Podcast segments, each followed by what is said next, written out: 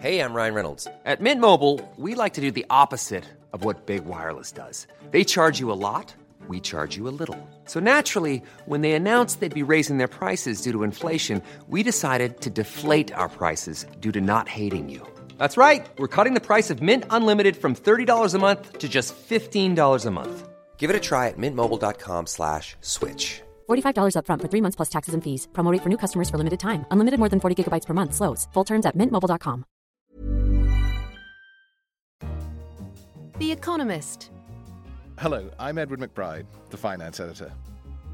This week on Money Talks, is it a good thing for the public to know everything about their leaders' financial affairs? We dive deep into the murky world of tax transparency with our economics correspondent, Soumaya Keynes. Personally, the idea of having a really healthy, well informed debate about uh, the tax system and the income distribution is extremely attractive to me. I would love to have that kind of debate. But first, we're going to Russia. The Arctic air has made its mark on Moscow, a frigid city doused in snow and ice. We're used to thinking of the Russian economy as lurching constantly from crisis to crisis. When oil prices came crashing down at the end of 2014, it seemed like Russia was on the brink of an economic catastrophe. And yet, the Russian economy is not doing quite as badly as you might have expected.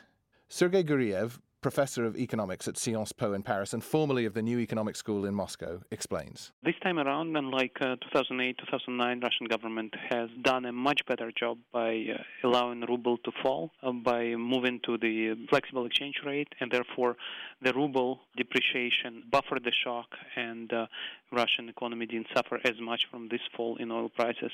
But allowing the ruble to devalue has had its costs.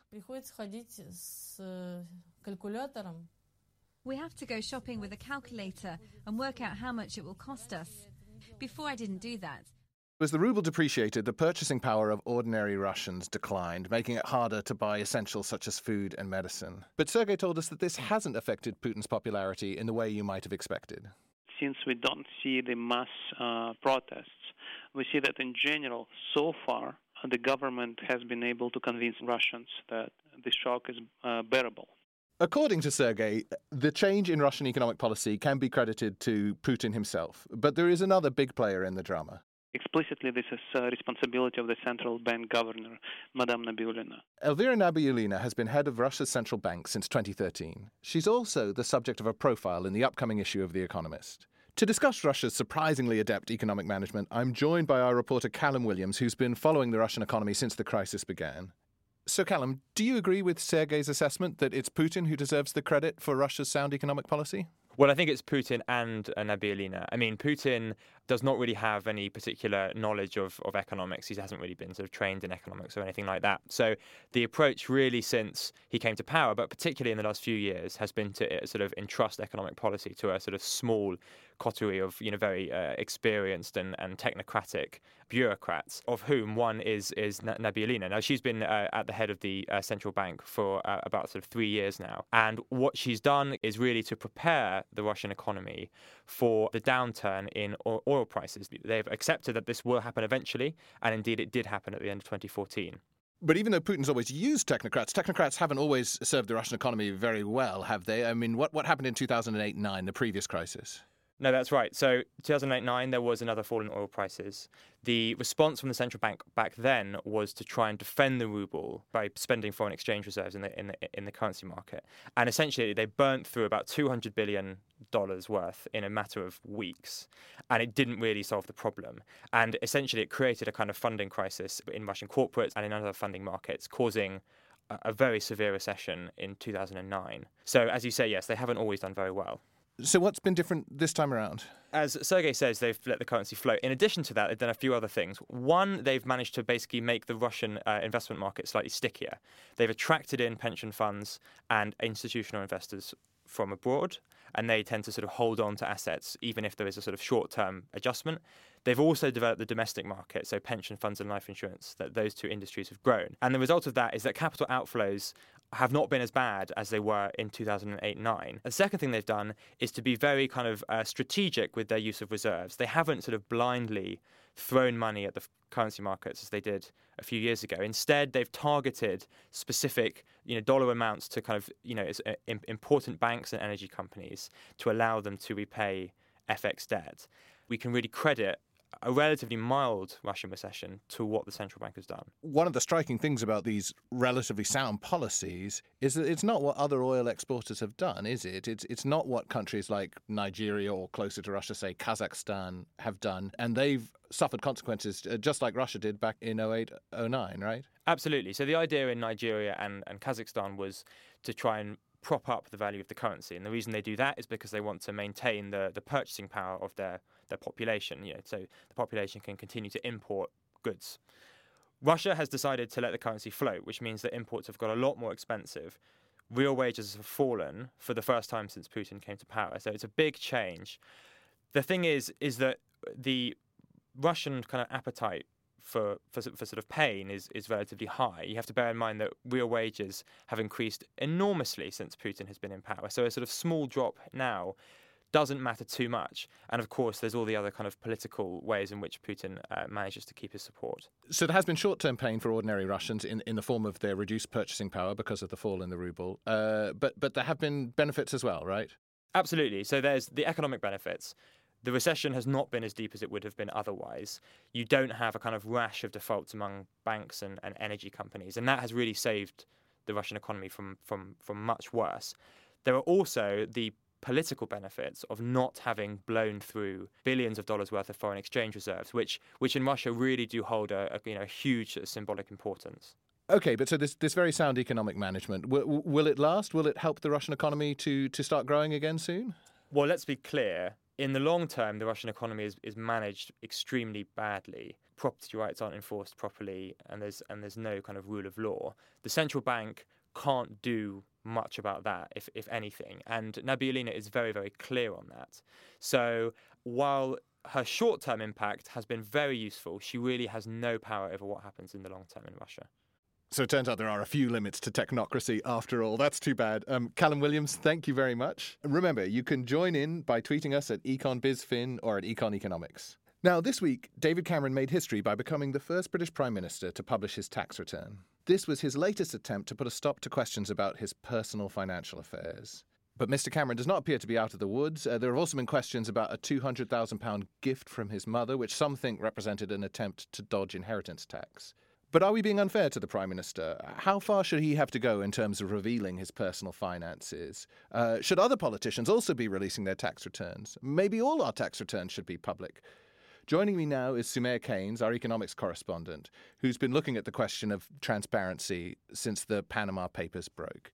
So, Soumaya, the British system is coming under fire, uh, but there are other countries that do this differently, right? Sure. So, some people will have looked on at this issue with some amusement. Uh, in Sweden, Finland, and Norway, everyone's annual tax return is made public. In Finland, when this first started, it used to be that town criers would shout out people's tax arrangements so that even illiterate people could, could know who was paying what. Now they're put online, and every year the tabloids engage in a bonanza um, constructing you know, top 50 richest uh, athletes or singers or, or, cultural figures. The idea is that this, this promotes a healthy debate about the income distribution. There's a study that, sh- that shows that an increase in transparency that came when people's records were first put online led to an improvement in people's understanding of the income distribution and also changed their preferences regarding redistribution. This sounds like a nightmare in, in lots of respects. Uh, anybody looking up anybody else's uh, tax returns, there's, there's no privacy at all about your personal finances, is there? Sure. So, so this was a problem, and arguably in Norway, it did go a bit far. Apparently, at one point, there was an app where you could uh, walk down a street and the app would tell you who, who lived in which house and how much they earned. Apparently, criminals were using this to work out which houses to burgle. So, since they were first all put online, the Norwegians have actually rowed back. If you want to search for someone's tax records, then that person gets notified. It's only the, the media that can do these anonymous searches for everyone's records. So they have they have tightened up um, in in the face of these concerns that everyone was just snooping on everyone else. But even so, you, you wouldn't have to be hiding vast offshore wealth to think that it's a little bit distasteful that, that people can gain access to your personal uh, financial details. Isn't there a middle way of some sort? So there is an argument that maybe you only want to do this for public officials. You know, perhaps you want to check whether um, they have any conflicts of interest, or you want to look to see what their income is, so that you can see if there have been any unusual changes in their income that might indicate some kind of bribe. So in uh, India, for example, um, there is a system where everyone standing to be an MP has to disclose all of their assets. And there is some evidence that that, that has limited the amount of rent seeking from politicians.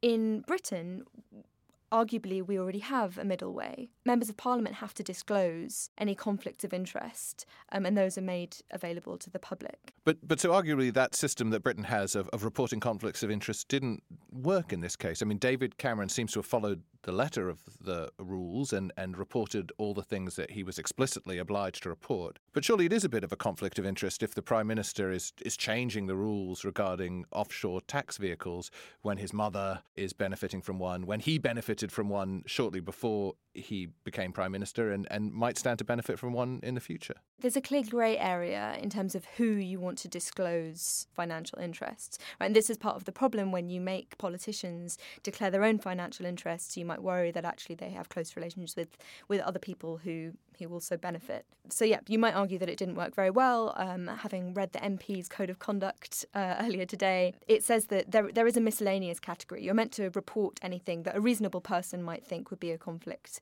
of interest. This issue of, of what you declare seems to be slightly distinct from whether you publish your annual income tax return, which often isn't itemised. It doesn't show exactly where your holdings are, and so perhaps doesn't give you the right kinds of information. There was actually one study um, that compared countries and looked to see which was most associated with better governance. And they found out that actually it matters more that you disclose, you know, where your financial holdings are. So, you know, which companies you have holdings in. That matters much more than disclosing the level or the amount of income in those shares. So, so where do you come down on all of this? Do you, do you believe in radical transparency in, in the Norwegian style, or, or do you think something akin to perhaps a, a, a slightly uh, more fiercely policed uh, register of members' interests, like in Britain, is the way forward? Well, personally, the idea of having a really healthy, well informed debate about uh, the tax system and the income distribution is extremely attractive to me. I would love to have that kind of debate in Britain. However, I also understand that the appetite for uh, such a radical change in the amount of in- information that is disclosed, there isn't much appetite for that. So thank you very much, Soumaya. Look, our, our reporters will go to great lengths to, to bring you information as far as reading the MP's Code of Conduct in its entirety, apparently. And um, thank you very much for that. Anyway, that's it for this week on Money Talks. I'm Edward McBride for The Economist. Goodbye.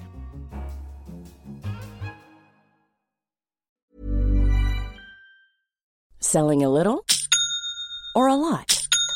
Shopify helps you do your thing however you cha-ching. Shopify is the global commerce platform that helps you sell at every stage of your business. From the launch your online shop stage to the first real life store stage, all the way to the did we just hit a million orders stage.